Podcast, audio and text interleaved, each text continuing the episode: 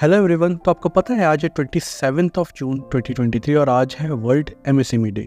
MSME के बारे में हम जानते हैं, it is micro small and medium enterprises. Basically यही एक टर्मिनोलॉजी है जो कि वर्ल्ड यानी ग्लोबल इकोनॉमी को सपोर्ट करती है और कहा जाए इसलिए बैकबोन है ग्लोबल इकोनॉमी का, क्योंकि ये जॉब्स क्रिएट करती है, इनोवेशंस लेके आती है और इकोनॉमिक ग्रोथ को भी सपोर्ट करती है हर कंट्री की। तो अगर इसकी हिस्ट्री में जाए तो दो हज़ार सत्रह में यूनाइटेड नेशंस जनरल असेंबली ने वर्ल्ड एमएसएमई डे को सेलिब्रेट करना शुरू किया था।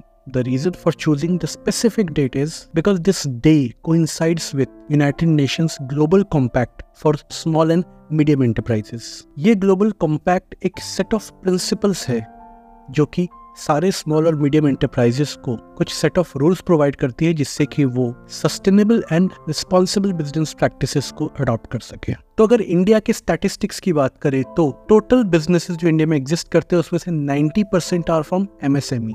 और अगर एम्प्लॉयमेंट की बात करें तो इंडिया के कंप्लीट एम्प्लॉयमेंट में चालीस परसेंट एम्प्लॉयमेंट एमएसएमई के द्वारा आता है। तो वर्ल्ड एमएसएमई डे एक डे है जो सेलिब्रेट किया जाना चाहिए एंटरप्रेन्योरशिप के डेवलपमेंट के लिए, क्योंकि आज के टाइम में अगर हम देखें इंडिया में एंटरप्रेन्योरशिप इज ऑन पीक।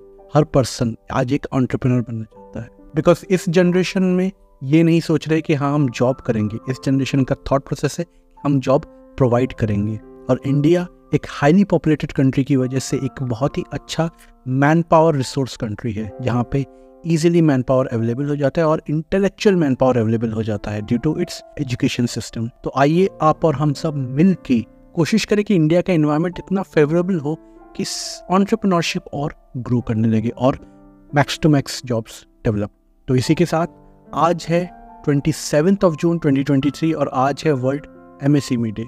अगर आप एंटरप्रेन्योर हैं तो इस डे को सेलिब्रेट कीजिए बिकॉज ये आज आपका दिन है, आपकी ग्रोथ के लिए दिन है। और अगर आप नहीं हैं तो अपने एंटरप्रेन्योर दोस्त को मोटिवेट कीजिए कि हाँ वो और ग्रो करे और आगे बढ़ते रहे।